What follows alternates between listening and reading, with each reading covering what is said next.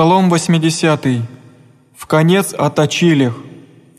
Радуйтесь Богу помощнику нашему, воскликните Богу Яковлю, примите псалом и дадите тимпан, псалтирь красен с гусельми,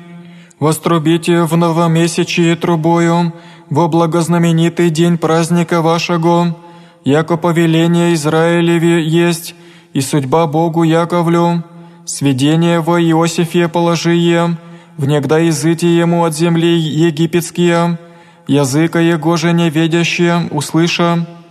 отъят от бремени хребет его, руцы его в коши поработости, в скорби призвал Мессии избавих тя, услышах тя в тайне бурне, искусих тя на воде пререкания,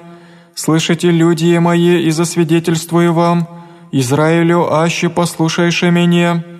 не будет тебе Бог нов, ниже поклонишься Богу чуждему, азбо есмь Господь Бог твой, изведите от земли египетские, расшири уста твоя и исполню я, и не послушаша люди мои гласа моего, и Израиль не внят мне, и отпусти их я по начинаниям сердец их, пойдут в начинаниях своих,